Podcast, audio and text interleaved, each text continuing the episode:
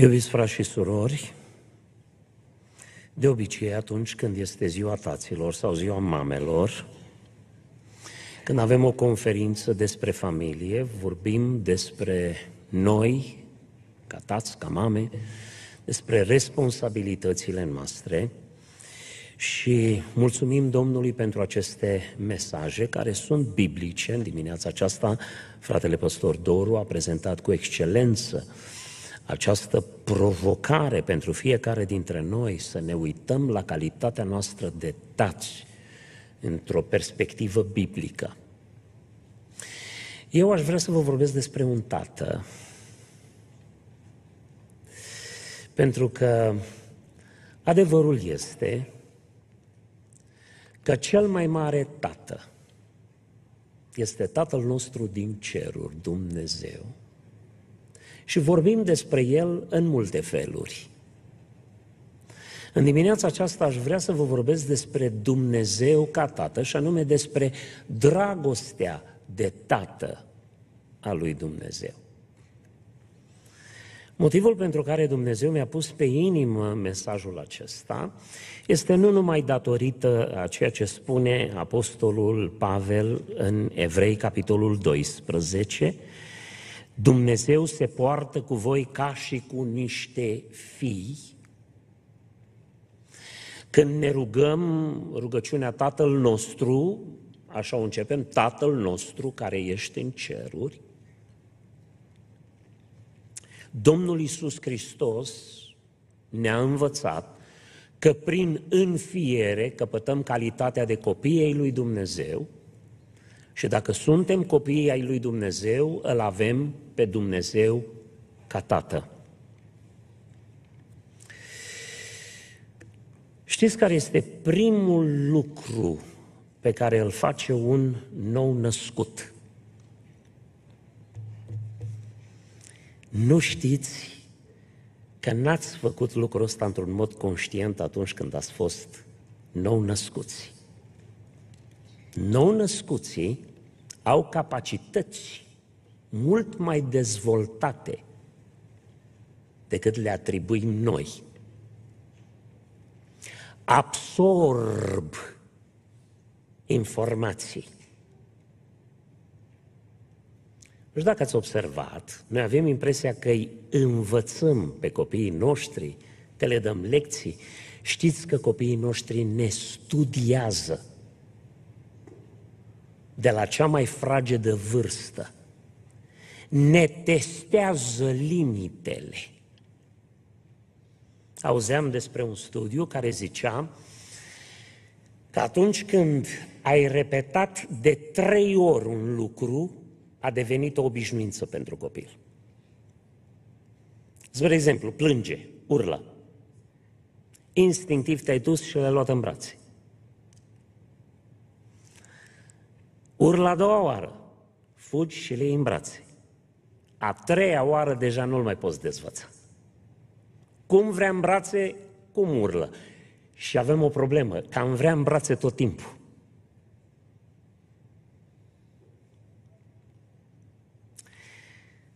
te testează, îți testează limitele, îți testează caracterul. Încearcă să vadă pe unde se poate strecura, care este părintele mai slab, mai îngăduitor, uneori cum îi poate întoarce pe unul împotriva celuilalt, ca să îi iasă pasența.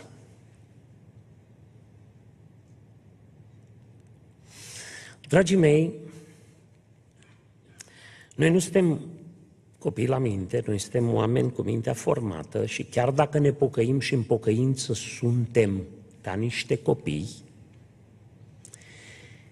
primul și cel mai important lucru pe care trebuie să-l învățăm în viața de pocăință este cine e Tatăl nostru, care sunt pretențiile Lui, cum e El, pentru că spunea apostolul, știți cu cine ne-am făcut de lucru? Cu cine avem de-a face? Cu un Dumnezeu viu și adevărat, dar cu un foc mistuitor. Tatăl nostru are o natură, are un caracter, are niște limite în care trebuie să ne încadrăm și trebuie să-L cunoaștem. De ce? Pentru ca să-i fim pe plac. Există o perioadă de timp în dezvoltarea, în creșterea unui copil, în care cea mai mare dorință a copilului este să intre în voia, să câștige favoarea și bunăvoința părintelui. Destul de curând vine vremea în care sărmanul părinte nu mai știe ce să facă să intre în voie copilului. Dar dacă știm să exploatăm acea perioadă în care copilul caută aprobarea tatălui, caută aprobarea părintelui, caută încuvințarea, cuvintele de aprobare, de laudă, dacă știm să exploatăm acea perioadă, copilul va ști pentru tot restul vieții cine suntem noi, care ne sunt principiile, valorile, ce tolerăm și ce nu tolerăm.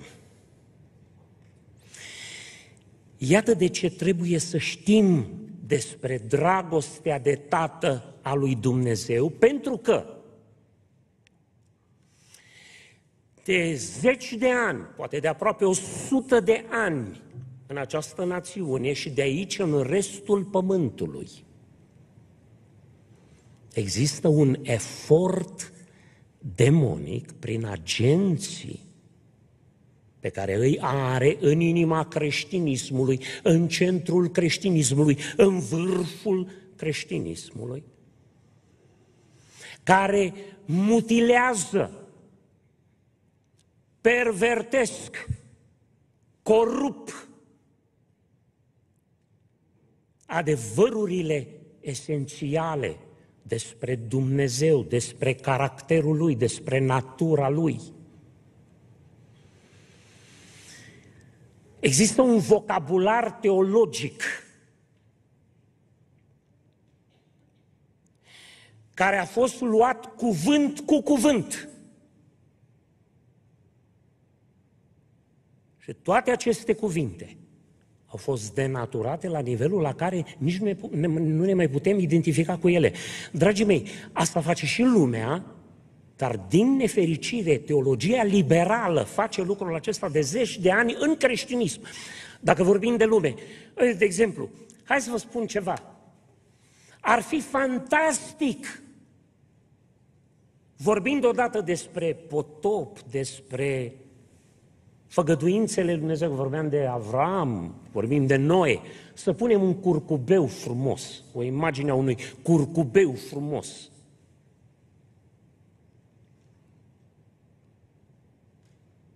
Mai poți să faci lucrul ăsta? L-au furat nelegiuiții și și-au făcut steag din el. Din culorile lui Dumnezeu dintr-o imagine a făgăduinței lui Dumnezeu. Au stricat-o, de nu mai putem folosi. Hai, pe la începuturi, nu știam eu ce steag au ăștia. Am fost într-un aeroport și mi-a trebuit o bandă să-mi înfășor bagajul, că era cam umflat. Și m-am dus la un moment ăsta și am văzut o, o, o centură din asta în toate culorile frumos. Era și una neagră lângă ea, dar zic, bă, eu pe asta cu culori frumoase. Și mi-am pus, mi-am legat bagajul. Când am ajuns, am ajuns uh, undeva unde mă cunoștea cineva, nu? M-a, m-a luat de la aeroport. Mâine, frate, dă jos uh, centura aia de acolo. De ce, de ce frumoasă este? Păi da, da, știți că... Și mi-a povestit. Ăi, frate, n-am știut unde să o arunc mai repede.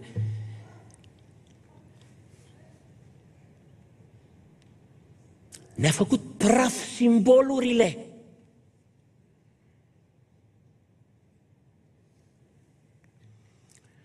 Toți demenții își fac cruci pe ei și le tatuează și le pun la gât mari de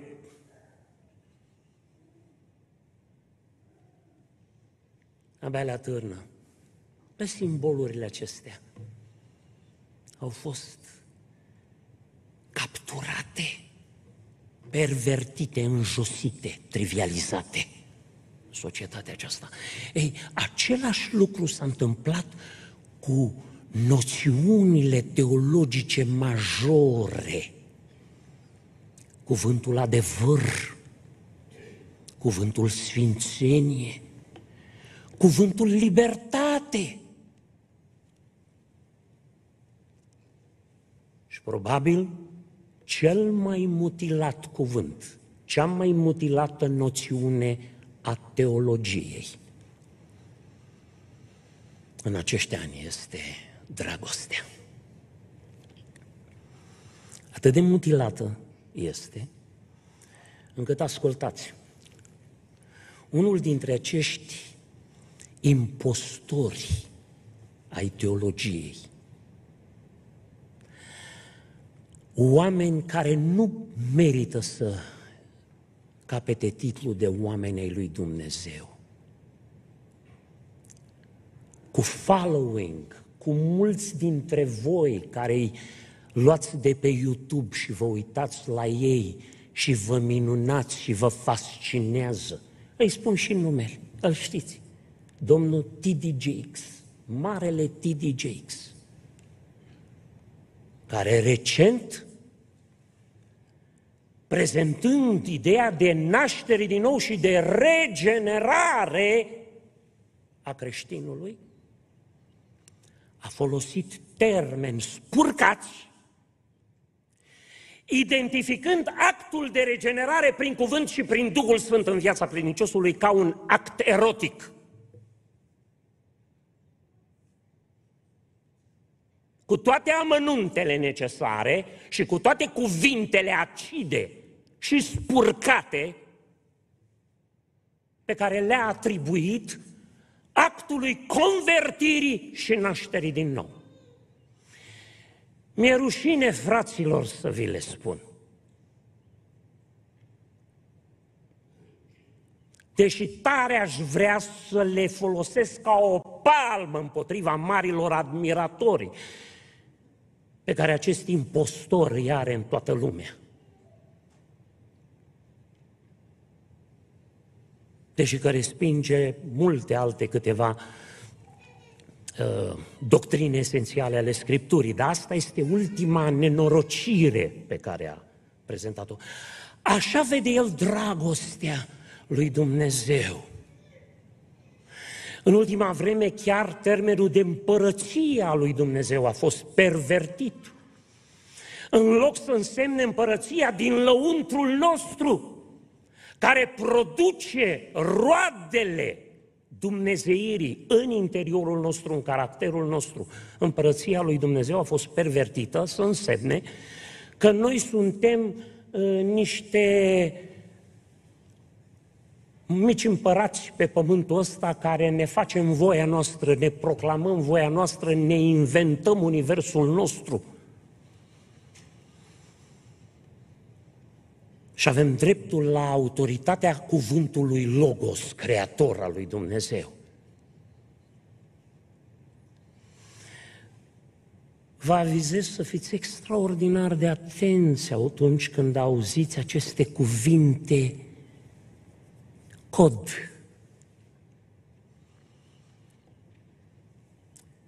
Kingdom, împărăție, favoare, libertate și ascultați explicația. Pentru că totul nu mai stă în cele 5, 6, 8 litere, ci în explicația care urmează după ele. Și când vorbim de dragostea lui Dumnezeu, în zilele noastre, dragostea lui Dumnezeu se pare că îl schimbă pe Dumnezeu.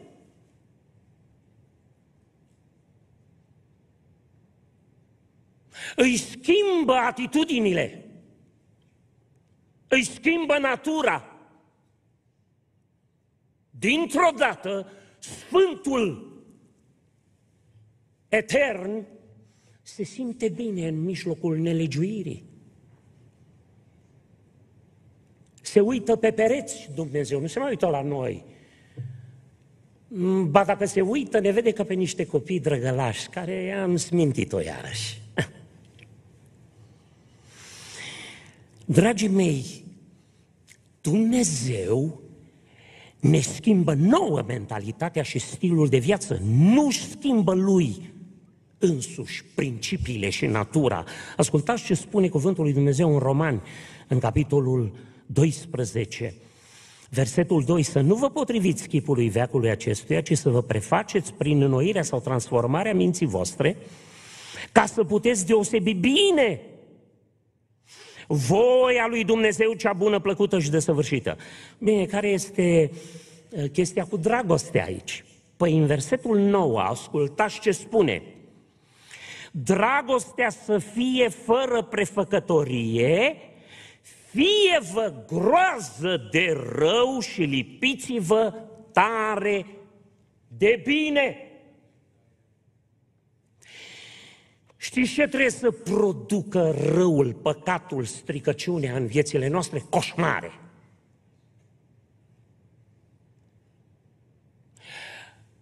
Când vezi răul, să te umpli de repulsie.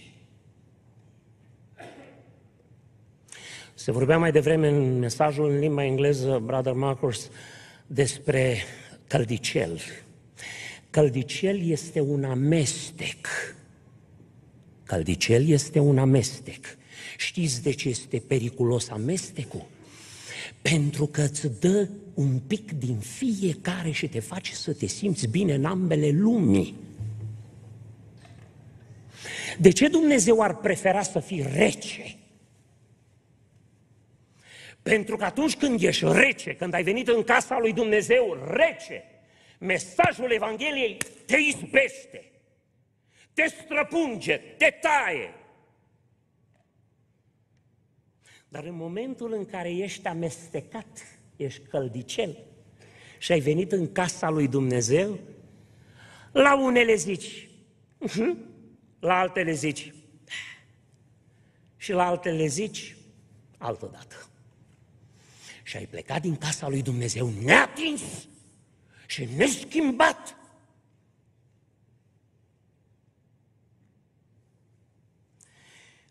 Dumnezeu ne schimbă și ne transformă pe noi prin dragostea Lui. Nu se schimbă pe El. Îl iubesc atât de mult încât îl las așa cum e că mi-e drag. Nu mai pot după El. Fură minte în jură, dar cântă frumos. Stă Dumnezeu pe prima bancă și spune, cum, nu pot, domnule, a face toate mizerile astea, dacă îmi cântă, te unge la suflet. Noi, ca oameni, mai gândim așa? Noi ca tați poate mai facem una ca asta. Dumnezeu nu. Dumnezeu nu. Nu.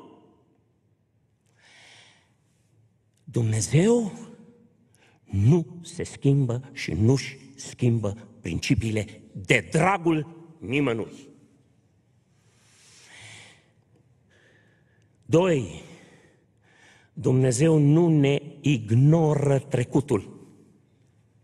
Dragostea lui Dumnezeu nu îl face pe Dumnezeu să ignore trecutul nostru. Foarte mulți au impresia că Dumnezeu trece cu vederea trecutul. Nu. Dacă trecea cu vederea trecutul, nu trebuia să moară Hristos pentru noi. Dragii mei, unul din motivele pentru care oamenii nu se tem de păcat și nu înțeleg cât de mult îl deranjează pe Dumnezeu păcatele noastre, este să se uită la trecutul lor și adevărat, Biblia spune că Dumnezeu nu ține seama de vremurile de neștiință, dar asta nu înseamnă că Dumnezeu ignoră trecutul. Dumnezeu a luat trecutul, l-a așezat în ființa Domnului Isus Hristos și l-a pedepsit în mod infinit la cruce. Pentru că atunci când eu trec cu vederea trecutul meu, pentru că și Dumnezeu îl trece cu vederea și avem predicator, spun, nu te mai uita la trecut, lasă trecut, na, nu. fii liniștit. Păi dacă tratez cu ușurință trecutul, care e plin de păcat și de fără de lege, voi continua să trăiesc la fel, pentru că nu știu să prețuiesc ce preț a plătit Dumnezeu. Nu știu să evaluez cât de mult a costat pe Dumnezeu. Iertarea, absolvirea trecutului meu. Hristos a plătit și dacă nu suntem conștienți de acest lucru, nu vom înțelege niciodată cât de mult îl deranjează pe Dumnezeu păcatele noastre. Până nu vom înțelege asta, nici nu ne putem pocăi cum trebuie. De asta la Roman, capitolul 6, Apostolul Pavel spune în versetul 1, ce vom zice, dar să păcătuim mereu ca să se înmulțească harul, nici de cum. Noi care am murit față de păcat, cum să mai trăim în păcat? Versetul 6, știm bine că omul nostru cel vechi a fost răstignit împreună cu el pentru ca trupul păcatului să fie dezbrăcat de puterea lui în așa fel încât să nu mai fim robi ai păcatului. 3. Dragostea de tata lui Dumnezeu ne iartă păcatele, dar nu ne scutește neapărat de consecințe. Uh, în Evrei, capitolul 12, cuvântul Domnului spune, nu disprețuiți pedeapsa. Dumnezeu se poartă cu noi ca un tată care mustră și pedepsește pe cine iubește. Știți ce detestăm noi? Noi nu detestăm păcatul, noi detestăm consecințele. S-ar putea cineva în dimineața asta să poarte în viața lui niște consecințe și să fie apăsat de lucrul acesta. Eu te-aș ruga să te bucuri. Înseamnă că Dumnezeu te iubește. Când Dumnezeu nu mai aduce nicio consecință în viața cuiva, e pentru că îi va fi de ajuns consecința finală a judecății. Să știți că Dumnezeu nu rămâne dator nici într-un fel, nici în altul. Dumnezeu nu rămâne dator nici în răsplătiri, nici în judecată. Dumnezeu dă și în bine și în rău cât trebuie. Nimeni nu o să primească cu nicio binecuvântare mai puțin decât trebuie, dar nici cu o păruială mai puțin decât merită. Știe Dumnezeu să egalizeze toate lucrurile. Or, pentru mulți, cea mai mare, cel mai mare blestem e pedeapsa lui Dumnezeu. Vă citesc ce scrie Dumnezeu despre relația tată-fi. Versetul 4. Voi nu v-ați împotrivit încă până la sânge în lupta împotriva păcatului și ați uitat sfatul pe care vi-l dă ca unor fi. Fiule, nu disprețui pedeapsa Domnului și nu-ți pierde inima când ești mustrat de el. Căci Domnul pedepsește pe cine îl iubește și bate cu nuiaua pe orice fiu pe care îl primește. Suferiți pedeapsa. Am auzit odată o interpretare teologică foarte năstrușnică și anume, n-a purtat Hristos pedeapsa păcatelor noastre la calvar, acum 2000 de ani. El acolo a purtat în trupul lui pedeapsa păcatelor noastre trecute, prezente și viitoare și atunci erau toate viitoare. Cine spune lucrul ăsta nu înțelege nimic din teologie.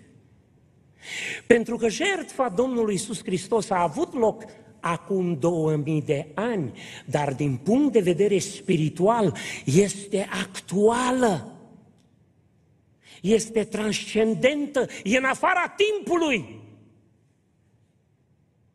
Hristos, jertfa de la Calvar, a ieșit din timp și a călătorit deasupra noastră 2000 de ani până în ziua de astăzi.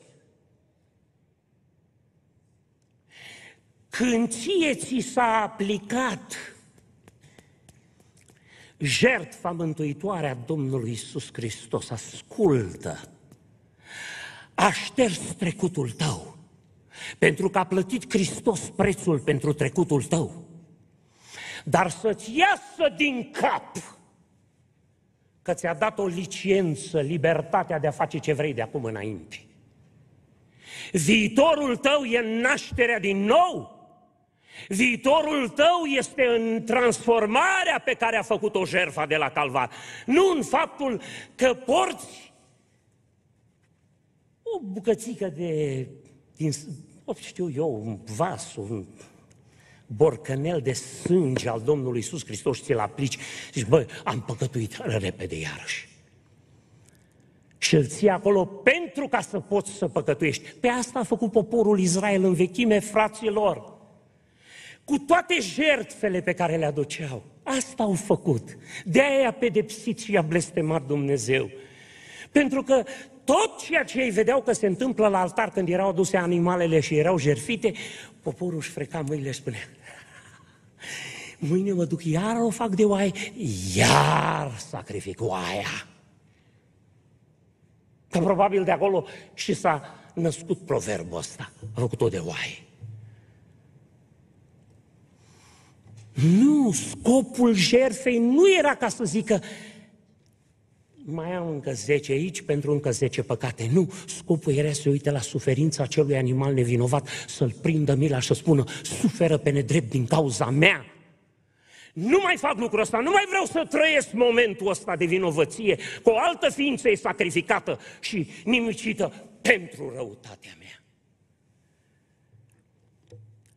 Ori în momentul în care L-am primit pe Domnul Isus Hristos ca mântuitor, da, pedeapsa veșnică este luată deasupra noastră odată cu păcatele care ne-au fost iertate. Dar intrăm sub toiagul și nuiaua lui Dumnezeu, care ne urmărește în fiecare zi, și ne aplică consecințele necesare ca să ne educe și să ne învețe să trăim în neprihănire și să nu mai trăim în nelegiuire. Țineți minte lucrul ăsta, fraților. Avem un alt statut. Eu nu mai umblu cu crucea lui Hristos deasupra mea după ce am fost mântuit. Că Biblia spune, dacă păcătuim cu voia, după ce am beneficiat de cruce, nu mai rămâne nicio jertfă pentru păcate ci doar așteptarea unui foc învăpăiat, așteptarea judecății. Și spune, nu mai poți să-L dai din nou pe Hristos să fie răstignit pentru tine. Și acum vreau să închei, pentru că voi continua de seară celelalte câteva lucruri pe care vreau să le spun despre dragostea de Tata lui Dumnezeu. Sunt două lucruri care dovedesc că ești încă în har.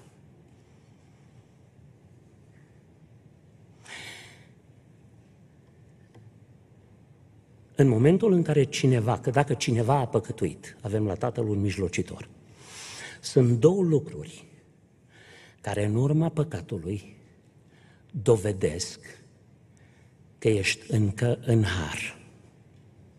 Primul, Vă aduceți aminte de păcatul lui David. Ce face Nathan? Vine la David și îi povestește o istorie. În mod camuflat, îi descrie păcatul lui.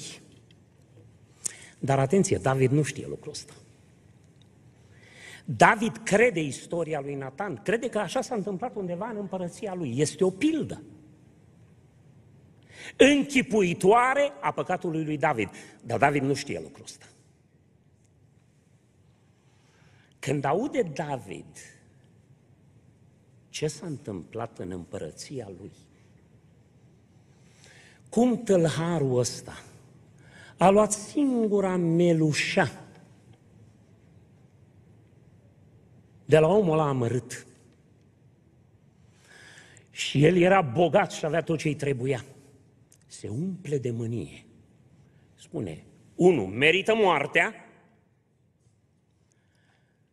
Dar hai, să dea de patru ori înapoi. Știți că Dumnezeu exact a împlinit ce a spus David. Asta a fost pedepsa lui David, el și-a rostit-o. Mulți ar zice ipocritul. Ipocritul. Nu, fraților. David a fost un om după inima lui Dumnezeu. El a comis o eroare gravă, un păcat îngrozitor. A fost râd de firea lui pământească, de anumite lucruri pe care le-a făcut încetul cu încetul și s-au adunat în firea lui pământească. Dar vă promit că o zi înainte să comită toate păcatele astea, David nu și-a propus să o facă. Ce a demonstrat pilda lui Nathan? A demonstrat că David avea încă o conștiință corectă, care identifică răul și nelegiuirea și le condamnă exact cum le-ar condamna Dumnezeu. Că s-a suprapus judecata lui Dumnezeu cu judecata lui David. Încă cugetul lui, conștiința lui era alertă. De unde știu că n-a fost ipocrit? În momentul în care Nathan l-a arătat cu degetul și a spus, tu ești omul acela. S-a prăbușit și a spus, am păcătuit. Indiferent unde a reușit diavolul să te împiedice și să te trântească, dacă conștiința ta încă recunoaște fapta aia ca fiind păcat, dacă nu începi să o diluezi, dacă nu începi să spui, toată lumea face, toată lumea zice așa, toată lumea vorbește așa, toată lumea face lucrurile astea. Dacă nu începi să zici, nu e chiar așa de grav, că uite și David a păcătuit, că uite și cu tare. Dacă nu începi să spui, Hristos n-a venit în trup, au inventat și o teologie a păcatului ca să demonstreze că în carne și sânge nu se poate trăi în sfințenie. Că nici Hristos n-a fost om fost una din primele erizii ale bisericii. Ăsta e primul test că ești încă în har, dacă te mustră cugetul, dacă te osândește inima, dacă te condamnă și dacă sentința pe care ți-o rostește Dumnezeu e și sentința pe care ți-o rostești tu, vrednic de moarte. Dar, dar,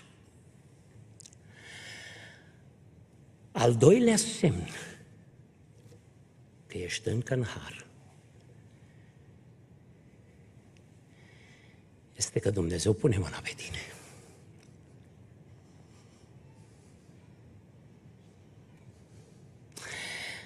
Poate că te smucește un pic, sau poate mai mult.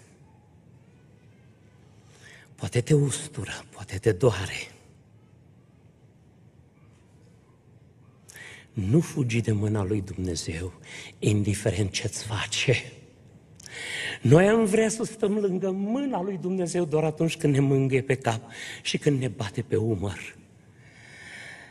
Vreau să spun că mâna lui Dumnezeu este garanția harului în viața ta. Și atunci când te atinge, Nu iaua și toiagul tău mă mângâie.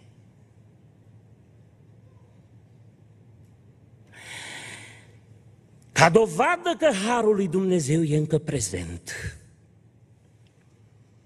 Dumnezeu ar fi vrut să ai o atitudine preventivă, înainte să faci rău, să te oprești, să spui nu. Asta e o conștiință sensibilă pe care o dorește Dumnezeu în viețile noastre, o dovadă de maturitate în credință. Dumnezeu ar fi vrut să te judeci și să te condamni tu după ce ai făcut păcatul. Să spui, mă pedepsesc, mă acuz, mă condamn. Dar dacă n-ai făcut-o, zice că Dumnezeu ne pedepsește pentru ca să nu ne osândească odată cu lumea. Și când tu accepti această măsură de har în viața ta, cât de dulce este reabilitarea.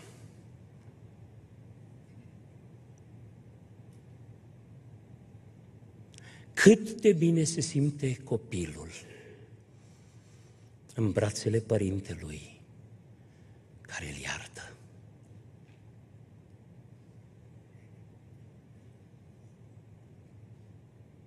Haideți să ne ridicăm în picioare.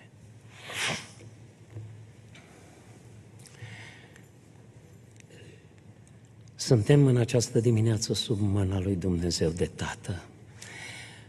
Știu că ne iubește pe fiecare în parte. În dreptul unora, dragostea lui Dumnezeu a însemnat binecuvântări, în dreptul altora a însemnat vindecări, în dreptul altora a însemnat ascultarea rugăciunilor, mântuire. O, câte nu înseamnă mâna lui Dumnezeu în dreptul fiecăruia dintre noi. Dar în această dimineață aș vrea să ne atingem cu obrazul de palma lui Dumnezeu, de mâna lui Dumnezeu. Indiferent ce va face mâna lui Dumnezeu. Am dovezi în acest cuvânt că mâna lui Dumnezeu, că dragostea lui Dumnezeu poate să facă multe lucruri în viața noastră. Ești gata să accepti ceea ce vrea să facă dragostea lui Dumnezeu de tată în viața ta? Și sunt câteva lucruri importante pe care vom continua să le învățăm de seară. Dar până atunci, acceptă orice vrea voia lui Dumnezeu pentru tine. Pentru că și dacă nu este pentru binele tău imediat sau ceea ce consider tu că este binele tău imediat, este pentru binele tău veșnic care este mai important decât orice bine din lumea asta. Ne rugăm Domnului.